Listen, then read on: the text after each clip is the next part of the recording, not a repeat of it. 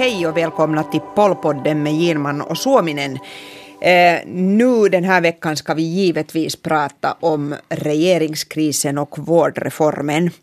Och eh, vi tänkte börja med att fundera lite på hur det fungerar idag, bara för att sätta in det i ett perspektiv.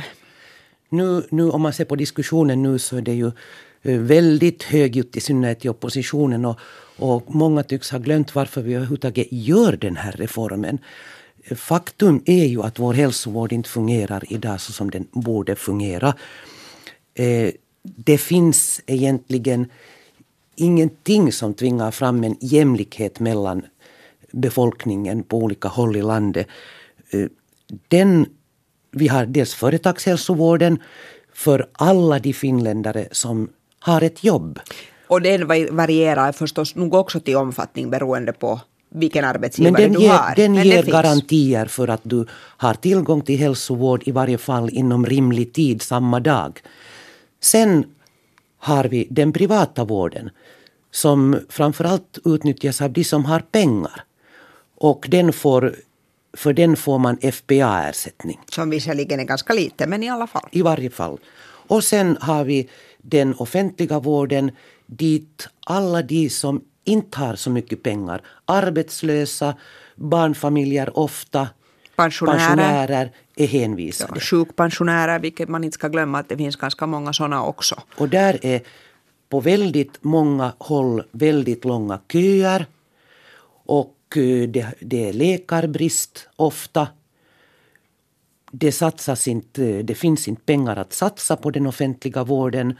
Och i synnerhet nu när åldersstrukturen förändras och det blir allt fler pensionärer så är man ganska illa ute. Och en annan som, orsak som gör att man är ganska illa ute så att säga med tanke på framtiden är det, det är inte bara det att vi lever längre och, och pensionärerna blir fler.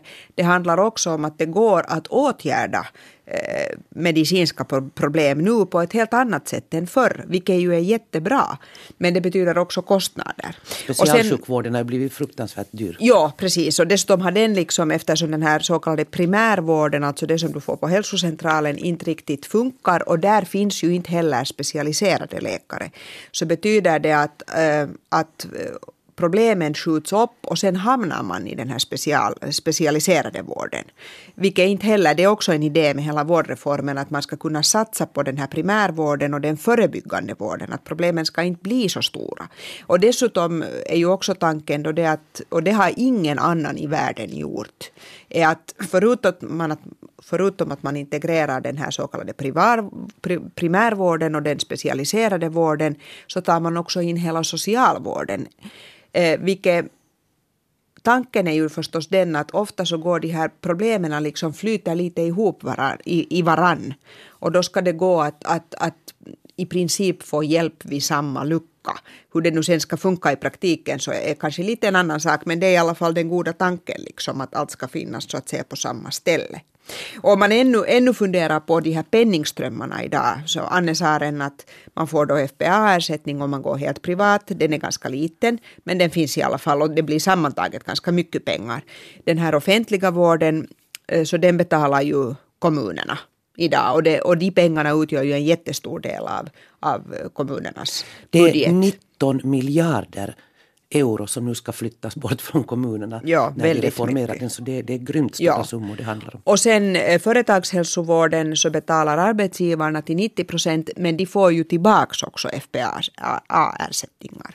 Och Finland ligger faktiskt, eh, om man jämför med andra OECD-länder, alltså de här västeuropeiska och EU-länderna och USA och Kanada och så vidare, så ligger Finland väldigt långt nere i statistiken över hur bra vården fungerar och hur jämlik den är. Och vi betalar också faktiskt ovanligt höga, högre avgifter för vår vård, förutom skatterna, än man gör i många andra länder.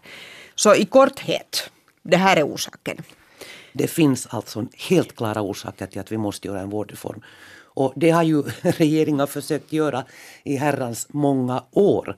Om vi nu tittar på vad den förra regeringen till exempel Just det. eh, sysslade Och då med. var det ju alltså på det sättet att, att den försökte och försökte där från 2011, det här hade startat nog redan tidigare, men, men då liksom riktigt försökte man komma till skott och det blev ju ingenting och, och det där riktigt förrän man sen våren 2014 gjorde en överenskommelse mellan inte bara de då sex regeringspartierna utan också de tre partier som befann sig, nej två partier som befann sig i opposition, alltså Centern och Sannfinländarna som nu sitter i regeringen. Och det man då kom överens om var till allas överraskning att det ska finnas fem vårdområden i Finland. Um, no, nu gick det ju sen så att att det där, den, men det, det var alltså ett färdigt paket, det fanns en lag, den behandlades i riksdagen, men den föll på att den inte uppfyllde grundlagens krav. Och det stora problemet var det att i den modellen så skulle kommunerna fortfarande betala för vården fast de inte hade någon eh, makt över den. Och det går inte ihop. Om man betalar ska man också få bestämma. Nåja, men nu har vi alltså en ny modell. Och det kan man kanske ändå vara glad över, att det nu ser ut som om, som om vi skulle komma vidare med den här vårdreformen oberoende av vad man tycker om den här modellen. Men den har ju nog varit lite intressant den här diskussionen som har förts nu eh, de första dagarna efter att eh, eh, reformförslaget, regeringens förslag då kom ut i offentligheten. Jag tycker kanske att oppositionen, flera oppositionspartier lite överreagera först och det börjar lugna ner sig nu. Intressant är till exempel de gröna.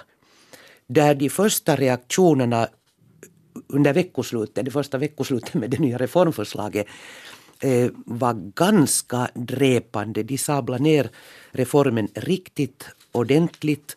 Ville Niinistö tyckte att det här var nu en kombination av det värsta i Samlingspartiet, det vill säga valfriheten, en, en, en långtdragen valfrihet och Centerns landskapsmodell. Outi Alanko-Kahiluoto i riksdagsgruppen så ansåg att Sipilä-regeringen nu håller på att genomföra med släckta lyktor en, en vårdreform som är helt katastrofal. Där det än en gång är de svagaste i samhället som får betala. Nå, sen har de lugnat ner sig lite där i det gröna och kanske också insett att den här valfriheten är någonting som deras väljare, eh, de har ju framförallt eh, väljare i städerna, det är någonting som deras väljare kanske nog gillar. Så nu har Ville Niinistö då som eh, gått ut och sagt att mm, ja, mm, att vi stöder nog nu det här jobbet med den här nya modellen och vi vill vara med och utveckla den bättre. Han, han hejar nu inte riktigt till hundra procent på det men, i varje fall. Han vill inte bara vara en nej-sägare, Nej. märkte man helt tydligt. Nej. Och jag tycker att man kan säga detsamma om SFP lite, där har, där har det också liksom kommit lite olika signaler, kanske framför allt från Karl Haglund, för att först kom han med ett uttalande där han visserligen grälade på, på processen, för den var ju också ganska besvärlig, det kan man ju hålla med om. Men applådera valfriheten. Men sen kom det, tror jag, för någon, någon dag senare så kom det ett uttalande där han talade om sjukhusslakt och det var en ren katastrof för det svenska och så här, så att det där, den svenska vården. Så att jag tycker att där också kommer det lite olika signaler. Och så har vi ju Socialdemokraterna som inte ser något gott i det här. Att, att de har verkligen sablat ner, det finns inte liksom någonting bra Nej, dem. förutom att valfriheten är nu eh, också för dem okej, bara en rad villkor uppfylls. Men de, de, de drar ju nu, alltså alla, alla tar ju den här svenska modellen. Man pratar i regeringen om svenska modellen, det här ska inte bli en svensk modell, det ska bli förstås en finsk modell. Och Socialdemokraterna använder den här svenska modellen för att visa på vad allt som har gått illa där. Att man kan kanske säga att, att det här med svenska modellen har blivit lite en sån här landskamp nu mellan Samlingspartiet och Socialdemokraterna. För Samlingspartiet är svenska modellen jätte, jättebra. Det är ett paradis. Det är ett paradis. Och eh, Socialdemokraterna ser den som riktigt skitdålig. Precis. Nu måste man ju säga här kanske att lite, jag måste sticka in en liten brasklapp, att på det sättet kan jag förstå de här oppositionspartiernas reaktioner. Att de facto är det ju bara en ram som regeringen nu har kommit överens om. Eh, där innehållet ännu är ganska öppet. Och därför vet vi till exempel ju inte riktigt hur den där valfriheten de facto kommer att se ut. Nej. Och det, där, och det lämnar ju liksom fältet öppet för fantasier och spekulationer. För där har det ju kanske inte på alla punkter gått så hemskt bra i Sverige. Nej. Att Riksrevisionen gjorde i fjol en utvärdering av av valfriheten där. Den infördes ju fullt ut år 2010 så, så man har haft ganska många år nu att, att liksom samla erfarenheter från. Och där var ju också målet att utjämna hälsoskillnaderna, ojämlikheten mellan välbärgade, mindre välbärgade. Mellan där har man friska ju inte för, och sjuka ja, också. Och där har man ju inte företagshälsovård, det skiljer ju sig så tillvida. Och, och i den modellen har man inte heller integrerat socialvården, vilket vi kommer att göra. Men den här utvärderingen visar att det, det har nu inte riktigt gått så bra. Köerna har minskat det har kommit flera aktörer och i synnerhet eh, små aktörer som har sysselsatt kvinnor och allt det här är ju bra. Men fortfarande är det så att eh, ja, sjukhus eller läkarbesöken har egentligen ökat där. Och då är det de som är ganska friska och som redan från tidigare har en bra socioekonomisk ställning som har börjat gå mera till läkare ja, när, men, när, man kan välja. Medan de som är sjuka och verkligen har alltså hälsoproblem, så de har gått till och med mindre till läkaren. Och, och, och, och då kan man säga liksom att det är precis på sätt och vis lite samma problem som vi har här. Att den här deras modell har ändå inte kunnat råda bot på just det här ganska grundläggande problemet. Nej, och, och så gick det ju också så där att eh, Eh, även om det kom många privata aktörer in på marknaden eh, så, så kom det ju i de områdena där det finns där, där man visste att man får många besök. Och, och de områden där det bor människor som, som är marginaliserade eh, eller så, så, så där finns det inte så många privata aktörer. Och nu har man ju då funderat på att eh, lägga om ersättningssystemet till exempel i Stockholm för för att få aktörer också till socioekonomiskt lite sämre områden. Och någon, det var säkert i Socialdemokraterna nu häromdagen som, som talade om Helsingfors att, att jo, det kommer säkert många små firmor till Tölö. Men hur kommer det att se ut i Jakobacka? Mm. Nå, nu försäkrar man ju regeringen då att, att uh, man ska titta på alla misstag eller de här negativa sidorna i den svenska modellen och åtgärda det så att det inte blir, blir liksom att vi inte gör samma fel. Och eh, omsorgsminister Juha Rehola har besökt Sverige och bekantat sig med modellen och vad jag har förstått har till och med Alexander Stubb varit där och bekantat sig med modellen. Det här har jag inte bekräftat. Åtminstone är det, det många samlingspartister som har varit där ja. och bekantat sig redan tidigare. Och, och, det kan man ju, om jag ännu får återknyta till, till den där förra regeringen, så när, när de försökte mangla fram, fram sen den här kompromissen helt detaljerat då 2014, våren och sommaren, så då drog det ut på tiden och det drog ut på tiden och då handlade det uttryckligen om att Samlingspartiet ville ha in den här svenska modellen också här i Finland, men då var alla andra partier emot. Mm. Och nu har man alltså sett då att en förändring helt enkelt, att, att både Centern och också Sannfinländarna har godkänt eh, någon slags valfrihetsmodell som vi ju inte ännu riktigt vet hur den ser ut. Nej, det sägs nu, nu, nu börjar det ju sippra ut uppgifter från de här krisförhandlingarna som, som det här lite ger en annan bild kanske än, än vad vi hade då när det begav sig. Att till exempel så hörde jag nog från ett väldigt tillförlitligt håll nu och det är bekräftat från olika källor att eh, den här stora kampen om valfriheten kanske ändå inte stod mellan Samlingspartiet och eh, Centern utan mellan Samlingspartiet och Sannfinländarna och att det där då under den sista natten eh, skulle ha löst så att Timo Soini helt enkelt körde över sin social och hälsovårdsminister.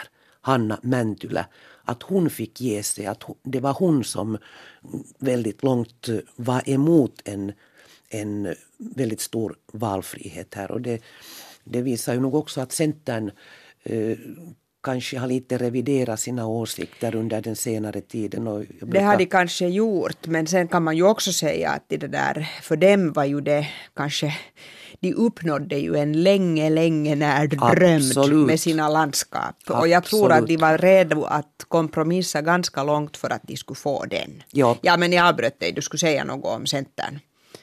Ja, nej, jag att jag, jag börjar mer och mer tala om Centern som, hur ska jag säga, att Centern är egentligen Samlingspartiet men med en regional dimension, med en regionalpolitisk bit.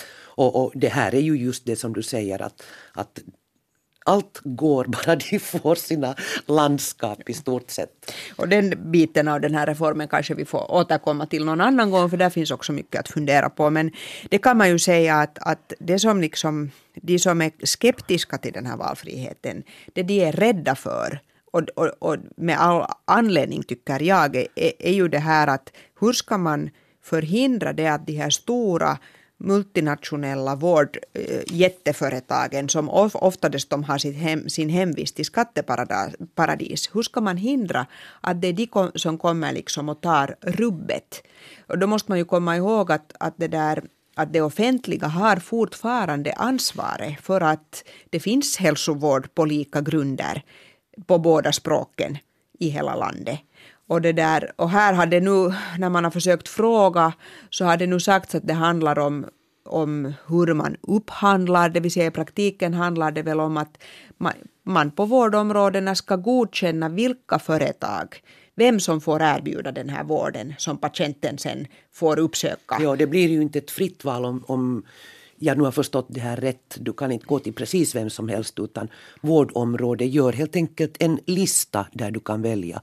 Och Men, då ja. kommer man överens om vad de här företagen och också det offentliga, vad man, vad man ska erbjuda, vad det får kosta och vilka krav det finns på personal och kanske till och med utrymmen och sånt här. Att, att, äh, faktiskt så har Institutet för hälsa och välfärd presenterat en helt egen modell, det är en ganska länge sedan och där hade de uttryckligen den här idén just precis att man ska liksom gå igenom de här aktörerna och, och, och, och de ska uppfylla vissa krav och kriterier för att få komma med på den här ja. listan för dem som erbjuder vård. Nu har ju Juha Sipilä eh, faktiskt gått ut och sagt att eh, regeringen kommer att hindra storföretag från att ta över social och hälsovården. Mm. Men han kan inte säga ännu hur man ska Precis. göra det exakt. För där är ju problemet alltså Men via det, lagstiftning ska det ske, det jo, säger han men där, där, måste man bara på det sättet alltså akta sig att, att det där EU har ju väldigt stränga konkurrensregler. Man får inte begränsa konkurrensen.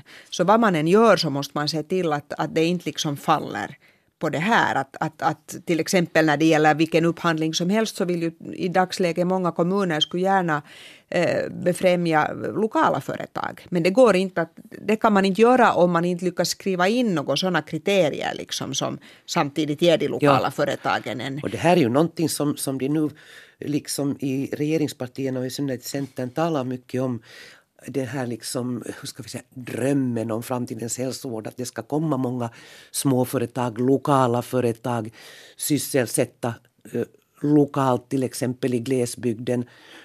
Men, men som du säger, hur ska det här göras? Mm, det kan man ännu. göra det? No, de här, tror åtminstone de tror att man kan och, göra det. Och det är ju åtminstone Bra. positivt. Jo, jag, jag kan ännu bara säga att inom Centern så har man en sån här, liksom, man kallar det för att fysioterapeuten i Ilomants att det här ska liksom ja. gagna också den privata fysioterapeuten i Ilomant. Så vi ska hoppas att, att det går på det sättet. Och sen, sen har vi den här svensk språkfrågan här att, att oberoende vad man säger om att eh, garantera att alla ska få vård på svenska så, så valfriheten borde ju då också betyda att eh, man kan stampa, det kan stampas fram eh, privata aktörer som erbjuder service på svenska i tvåspråkiga områden. Ja, absolut. Jag tror att det är en nisch eh, faktiskt för en del företag. Och också nu ska vi komma ihåg att det här gäller ju också den tredje sektorn som till exempel folkhälsan och här. Att, så här att det kan finnas en nisch uttryckligen i att erbjuda eh, svensk vård. Och så ska vi ju inte glömma att vi fortfarande också kommer att ha de offentliga producenterna kvar. Att de kommer ju inte att försvinna men däremot så kommer alla som, som så att säga kommer med på den här listan över dem som får erbjuda vård så det, det kommer att krävas en genomskinlighet av dem. Att de ska kunna liksom redovisa för att uh, hur uppstår deras kostnader och vad använder de liksom. Och, och, det är nytt för den offentliga sektorn. Det är ganska, kanske ganska revolutionerande. Det jag skulle vilja säga att jag tror att trots att jag själv har varit är, är ganska skeptisk till, jag tycker att man måste komma ihåg att det offentliga har, har ansvaret och man får liksom, man ska inte kasta ut barnet med badvattnet.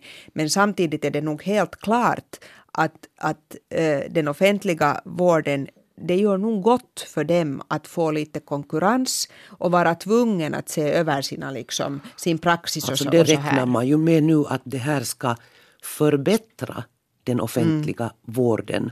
Att nu kommer man att konkurrera med kvalitet. Ja, vi ska hoppas att, Men sen, att det faktiskt sen är nog den här så. valfriheten, när jag nu har sprungit på diverse snabbt framstampade så kallade bakgrundsinfon som, som partierna nu ordnar för att få ut sitt budskap och sina visioner om, i synnerhet i regeringspartierna, om hur fint och bra det här blir så, så hörde jag på en av de här bakgrundstillställningarna att eh, att när, när den här vårdreformen nu diskuteras och presenteras på fältet så en fråga som lyfts fram ganska ofta är läkarna, de här läkarna som jobbar i den offentliga sektorn men sen dessutom när arbetstiden där är slut på hälsocentralen så hoppar de över eller till och med hälsocentralens utrymmen eh, till sin privatmottagning och kammar hem liksom pengarna därifrån. Att kan det här fortsätta? Och, och när jag nu då har ställt frågan till, till de som har fattat de här besluten under det förra veckoslutet eller det krisveckoslutet, krisdagarna, att hur, hur är det? Så säger de den här frågan måste vi fundera på. Det här ja. har vi inte löst. Och det här är nu bara ett exempel på, på hur fruktansvärt mycket här ännu finns att fila på. Precis, och det kommer också att betyda att inte de här sammandrabbningarna och dragkamperna mellan partierna, de, de är ingalunda slut. För nu kommer det nog att föras dragkamper om allt möjligt när man ska fylla ut och komma överens om de här detaljerna. Och jag är helt säker på att till exempel precis just det här med valfriheten, garanterat också det här med att med liksom läkarnas firablande och så vidare. Alla möjliga sådana detaljer så kommer det att grälas om ganska ordentligt. För att inte tala om just, just det som du sa, den här finansieringen. Precis. Som, som liksom är helt öppen ännu. Att på vilket sätt ska, ska man ta in, liksom, ska vi, ska vi gå in för en så kallad SOTE-skatt, vårdskatt? Hur är det med kommunalskatten? Ja, där, där, är ju, där är ju problemet det att kommunerna borde ju sänka sina skatter eftersom de blir av med vården. Men samtidigt har de ju ganska stora ekonomiska problem, många kommuner. Och inte finns det någonting som kan tvinga dem, så vitt jag förstår, att sänka den kommunala skatten för att vi kanske istället får en statlig vårdskatt. Så här finns nu ännu också mycket att, att fundera på. Men det där, jag tänkte att vi ännu skulle kunna tala lite kanske om det här jag vet inte om vi ska kalla det eh, spelet med och i offentligheten. Alltså att, att medan den här regeringskrisen var som värst eh, så var ju e-, ett irritationsmoment, tror jag, både hos eh, Centern men också hos Sannfinländarna, det att de upplevde att Samlingspartiet hade läckt ut information till medierna. Och givetvis om man ger information så ger man alltid den i, färgar den så att den sitter ens egna syften. Och, det där, och därför blev jag sen lite förvånad när man hade kommit överens då natten till lördagen och så hette det att på måndagen så ska det informeras om det här. Samtidigt så visste alla att samlingspartisterna satt samlade på lördagen för de skulle ha diverse möten och givetvis så var det här ju, det var ju bara det här som diskuterades. Sällan har jag sett en sån Alexander Stubb-show som lördagen efter att beslutet då hade fattats på natten. Precis. Och de andra partierna sa ingenting om man inte aktivt ringde upp dem. Vilket exempel då jag nog sen förstås gjorde för att jag ville ju också så att säga höra deras version. Och då hette det inom Centern nu lite så här att nå att låt nu samlingspartisterna glädjas över det här men att det är helt klart att, att det, vi ska inte liksom skapa några sådana eh, monopol eller duopolställningar för de här stora företagen och allt möjligt sånt här. Att det lät genast liksom lite annorlunda men det visar tycker jag också hur viktigt den här överenskommelsen, det vill säga den här landskapsöverenskommelsen var för Centern. Att då lät man liksom Samlingspartiet hålla på och, och liksom ge sin version av vad man hade kommit överens om också om, om det är helt klart att det var en det var uttryckligen deras version och kanske inte riktigt, det är kanske inte riktigt så det kommer att gå. Till exempel, jag hoppas ju att de har rätt i att nu är det slut med köerna. Men jag är inte helt säker på att det kommer att gå så. Mm. Nej, och, och Centern är säkert eh, betjänta av, eller har räknat lite så när de gav Alexander Stubb så här mycket offentlighet då liksom spelbordet fritt framför honom att ju mindre man nu eh, talar om den här landskapsmodellen desto bättre för att den är liksom så, så grymt utpräglat Centern, Centern, Centern och, och Ja, det är sant. Här finns mycket som sagt, det får vi säkert lov att återkomma till. För det är ju samma sak där. Att inte vet vi heller där exakt nu vad det kommer att betyda.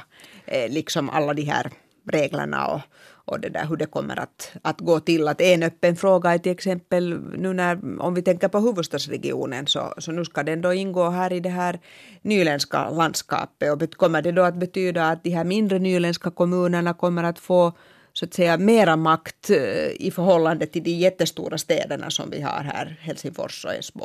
Inte vet vi det här ännu.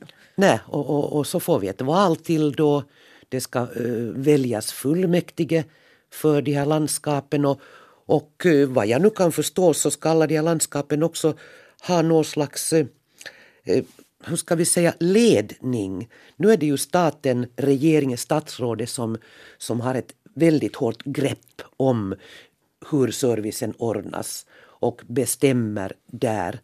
Men, men nu har det nu hetat att det ska komma sådana här vårddirektörer i de här säkert. landskapen. Och, och i något skede sades att det ska absolut vara då expertdirektörer. Det ska inte vara någon politisk dragkamp. Men det vill jag se ännu. Jag också. Det brukar bli politisk det dragkamp. Brukar, där har vi en sån här ny landshövdingskamp, mm. eller ska vi säga ja, landshövding. Ja. Att vi avskaffar länen i två etapper. Eh, först, först får en del mindre län och uh, det blev färre stora län och 2010 var det väl så avskaffades alla och de sista landshövdingarna var ju väldigt, väldigt upprörda för att de förlorade sina poster och de var väldigt viktiga. Jag kan tänka mig att, att här har vi nya så är det. hövdingar. Men, men det får man ju hoppas att det faktiskt då på riktigt är experter. För att det här handlar ju ändå inte om att sen fatta politiska beslut och, och, och så i de här nya landskapen och vårdområdena utan att se till att vården sen implementeras. Men landskapen ska ju ha också mycket annat än vård. Där Absolut. vi inte heller riktigt ännu vet allt. Nej, att, att någon ställde frågan nu det var väl Kommunförbundet som, som funderade över att eh, vad allt ska sen överföras till landskapen och när kommunerna då tappar eh, inte bara hälsovården men tydligen ska också annat överföras till eh, de här nya landskapen. Vem sköter invandringen till exempel? Vem sköter sysselsättningsfrågor som idag i kommunerna? Hur går det med andra stadiets yrkesutbildning? Det har ju funnits på listan. Och inte bara yrkesutbildning utan också gymnasierna. gymnasierna. Det kan hända att de också kommer att överföras till landskapen då i framtiden. Ja. För det fanns ju en, då handlade det inte om landskap men en liten sån plan fanns det redan under den förra regeringen. Också den förföll sen. Att här förstår men, jag nu lite, det börjar födas en ny diskussion i i SFP har jag förstått nu på Facebook till exempel. Joakim Strand, riksdagsledamot eh, från Vasa, så har du föreslagit att nu, nu är det tid, eller han har sagt att nu är det tid för att diskutera kommunfusioner. När, när så här mycket försvinner, eh, all social och hälsovård och dessutom kanske en del andra saker, så, så är det inte mera vettigt att ha många mindre kommuner utan det som blir kvar så, så skulle kunna skötas gemensamt på ett vettigare sätt. Det tragikomiska är ju det att skulle man ha gjort det här under den förra regeringsperioden så skulle man ju kanske ha uppnått de här starka primärkommunerna som själva skulle ha kunnat ta hand om vården. Men så gick det inte.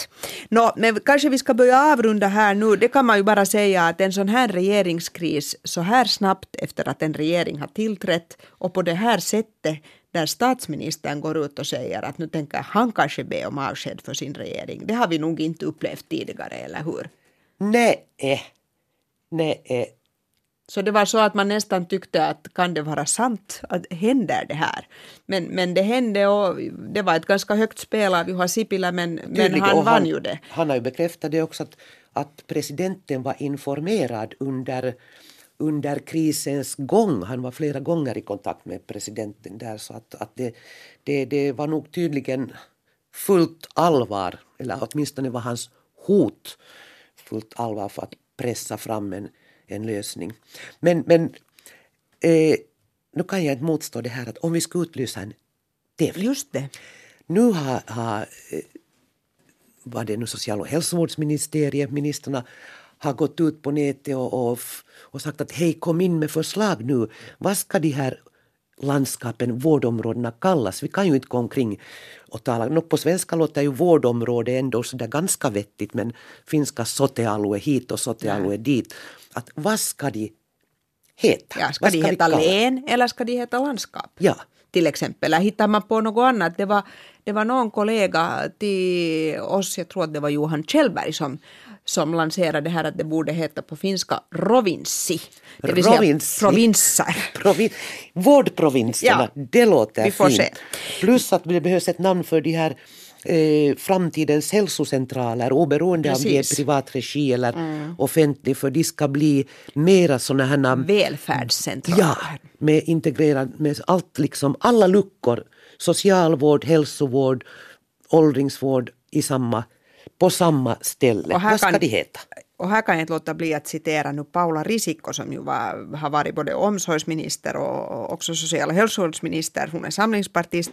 Hon brukar säga så här att om man är kvinna har glasögon och tänder så har man hittills varit tvungen att gå privat för att man kan inte få offentlig, man, det finns inte offentliga gynekologer som tar emot annat än på sjukhus eller tandläkare eh, som har tid för en eller, eller ögonläkare. Att vi ska nu hoppas då att, att kvinnor som har glasögon och tänder också i framtiden kan få den här vården eller det här omskött eh, på en sån här välfärdscentral. Precis, så, så kära poddlyssnare på hashtaggen på Twitter, på hashtaggen eh, pollpodd kan ni komma med förslag till vad provinserna ska heta, vad de nya välfärdscentrarna ska, ska heta. Ni kan också mejla Susanna och mig.